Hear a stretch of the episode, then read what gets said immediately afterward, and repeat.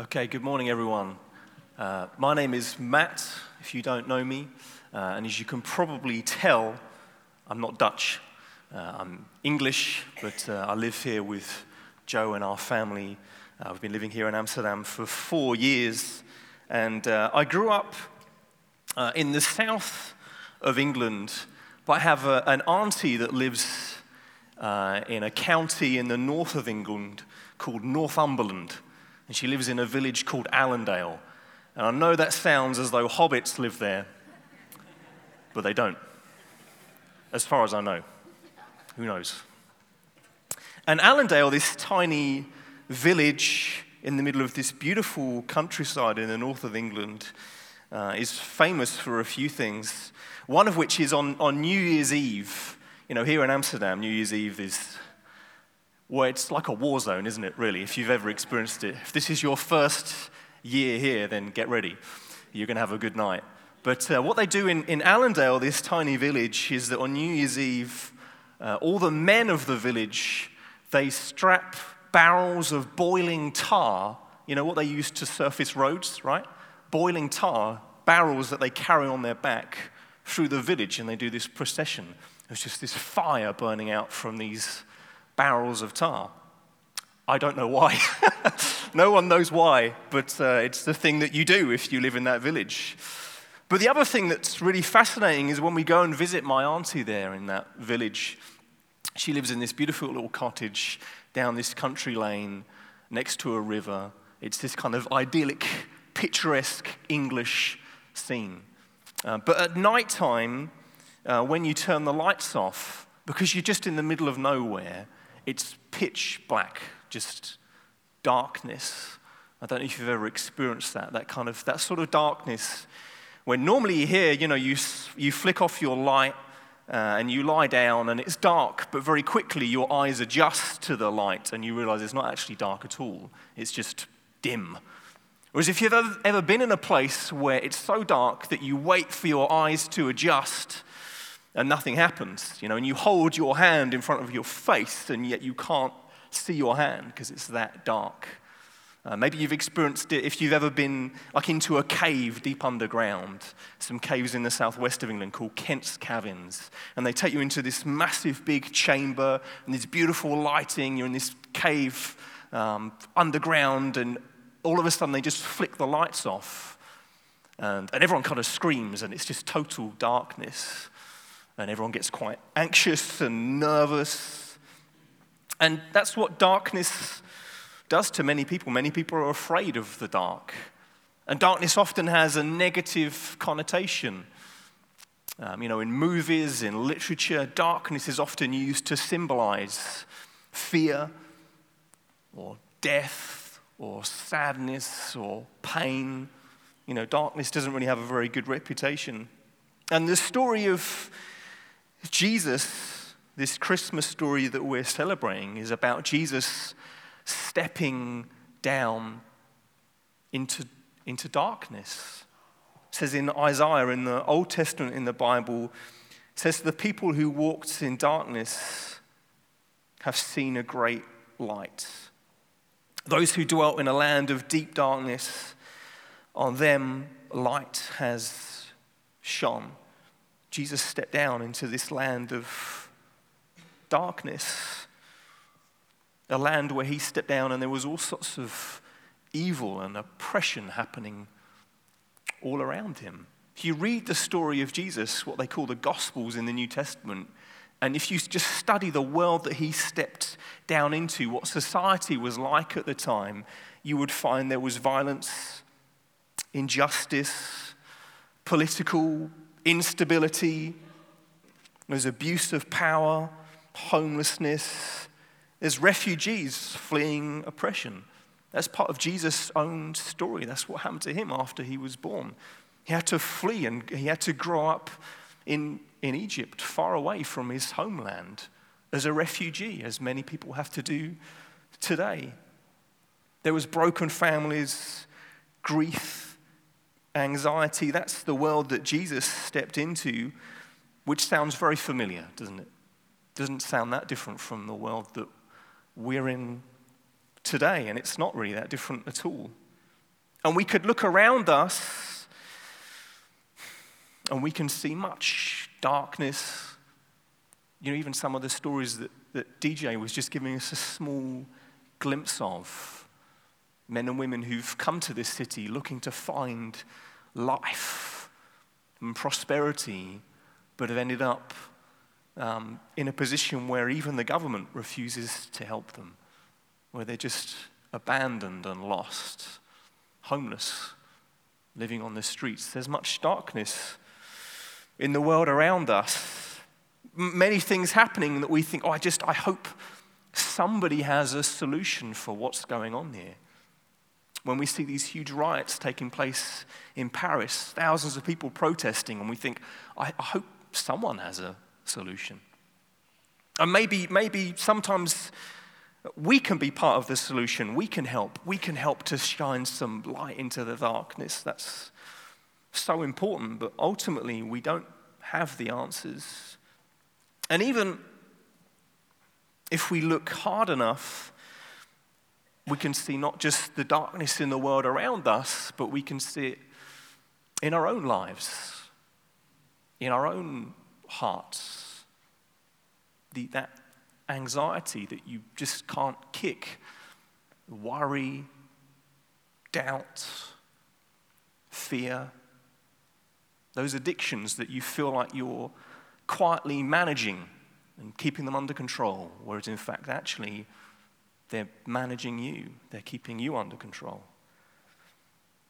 And, it, and we hope that if we stare inside ourselves for long enough, that sooner or later our, our, our eyes will adjust and we'll see a, a glimmer, a flicker of light, some hope all around us, people are, are looking inside themselves, searching for some kind of meaning, something, a glimpse of light that gives them an answer, something that gives them something to cling on to, a reason for being. And the thing about darkness is, it's not, darkness isn't the opposite of light. It's not darkness over here and light over here. Because you'd have, you know, good and evil, their opposites, or happiness and sadness, strength and weakness. You could have Brexit and sanity. You know, we have these opposites around us. But darkness isn't the opposite of light. Darkness is, is actually the absence of light. It's the absence of light. The best way to understand it is perhaps if you go back to the beginning of time itself, back to the very beginning.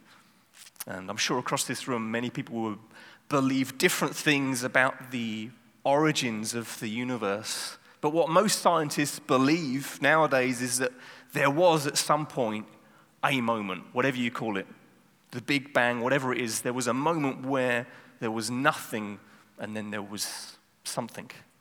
And that nothing would have been darkness. There was a moment in history where there was a beginning, where there was darkness, and then suddenly light appears. Light comes, life comes into the world. You see, darkness is always pierced by light, even the smallest light. I'm told that, well, at least in theory, that on a clear, dark night, that you could light a candle on top of a hill and you'd be able to see that candle 70 kilometers away. That if, it was, if there were no other lights around, that one tiny light would pierce through the darkness and you'd be able to, you'd be able to see it. It doesn't mean it's a very effective light. You know, we do the same. We, we strap these little bike lights to the front of our bike, right? they really don't do a lot, do they? But they make us feel like at least we're obeying the law right? And we've got the lights on our bike, but they don't really illuminate much at all. But at least they do, to some extent, pierce through the darkness. And we spend much of our lives doing the same thing, trying to find a little bit of light, however dim, however tiny, a tiny bit of light to kind of pierce through the darkness to illuminate our lives, to bring some light and some life, some energy into our lives. We search all the time for things. And we're going to put a picture up on the screen now. There we go. This is from the, the Amsterdam Light Festival, which takes place every year. It's always a beautiful display of art all around the city. And this design here was uh, by a lady called Gali May Lucas. And she designed it to show three people, as you can see, sitting on a bench, uh, uh, illuminated by the light of their smartphones. She called it absorbed by light. And it's one of those things that's kind of beautiful on, what ha- on one hand, but a little bit unsettling as well. You can go and see it. It's just next to the Hermitage Museum by the, the Amstel.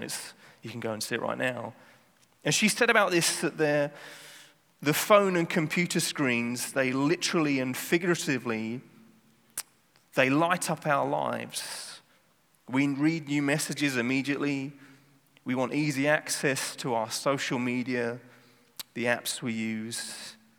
Our smartphones are with us all the time, in bed, on the toilet, in the train, at our desk. And as a result, we engage ourselves more with the virtual and superficial reality than with each other and the world around us. And that's what these little things in our hands often do. They give us a little bit of illumination, but in, what they actually do is just draw us deeper into ourselves, disengage us from the world around. And they don't really give us any light or life that really fulfills us. You know, for most of us, our lives aren't very Instagrammable, are they? And even those brief moments that they are, they don't really give us much of a buzz, do they? It lasts a little while, but then it drifts off.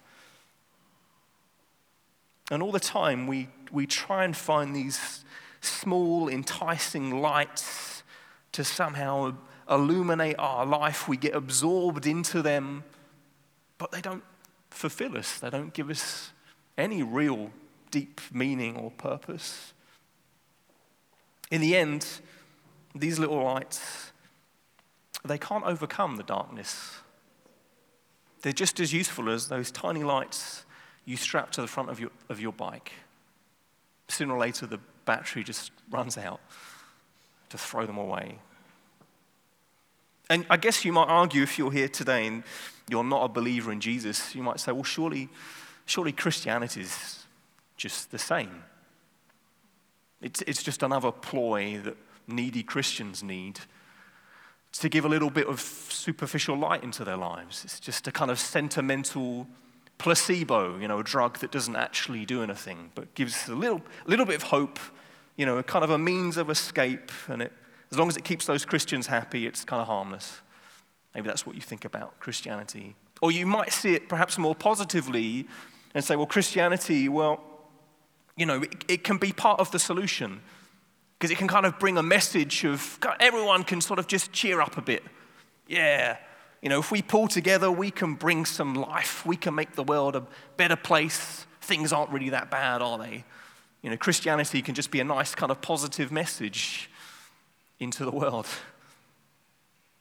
But the reality is that Christianity is not really like that at all. It's not sentimental.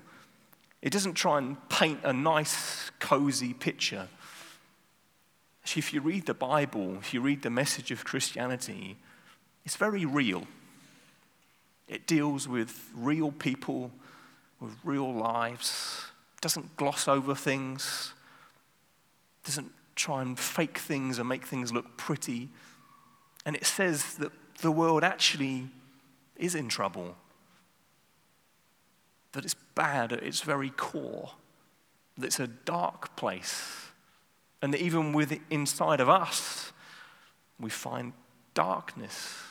That's what the Bible says. It doesn't, doesn't paint a pretty picture. And we need we need more than just a superficial, occasional flicker of light to bring us life. because it doesn't work. And, and we, we must be those people that bring and shine a light into the world, like the wonderful work of DJ and the Salvation Army. That's so important. It's what Christians are mandated, called to do, is to go into the world and to bring light. But, but ultimately, ultimately, the story is so much bigger and greater than that. It's not ultimately about us bringing light into the world. We need the light himself. Because Jesus didn't, he didn't come to kind of bring light, to, to give us light, to give us a kind of a, a candle or a torch. He came as the light himself. And in the same way that the Bible says that at the start of John 1, that passage that Emma read, said the Word was there in the beginning. Jesus was there at the beginning. That's talking about the very beginning, rolling back the story right to the beginning of time. It's saying Jesus was there. And what he did at the beginning was he brought light into darkness. And then it takes that picture of Jesus at the beginning of time, bringing light into darkness, and it brings it back into this Christmas story and says, when Jesus arrives, he's doing the same thing. The same way he arrived into that pre creation nothingness and brought light, he comes into our nothingness darkness and brings light, brings life. It says in John 1, verse 5 the light shines in the darkness, and the darkness has not overcome it. It says in John chapter 8, this is Jesus' words. It says, Jesus spoke to them, saying, I am the light of the world. Whoever follows me will not walk in darkness, but will have the light of life. And this light that Jesus brings comes as a free gift to us. It comes to bring light, not just to the world around us, but into our darkness. And when we recognize that we can't feel the darkness inside with these little flickers of light that we offer ourselves, that we need something else to bring light in. We need the light that Jesus brings to bring life and light into our lives. And we see that Jesus, not only does he come as this baby, but he steps down into our darkness to rescue us from it. To provide the light that we can't provide in ourselves. And he comes and he offers it to us as his free gift. That's what I'd encourage you to receive this Christmas time. All the different gifts on offer is to receive the gift that Jesus offers you of life, of light into your darkness. Let me pray and then we're going to sing another carol together. Jesus, we thank you that you are the light of the world. And when we see darkness around us, and we ask questions and we get frustrated and we what's the answer? Who's going to do something? And in those more vulnerable, intimate moments when we look into ourselves, we realize our frailty and our weakness.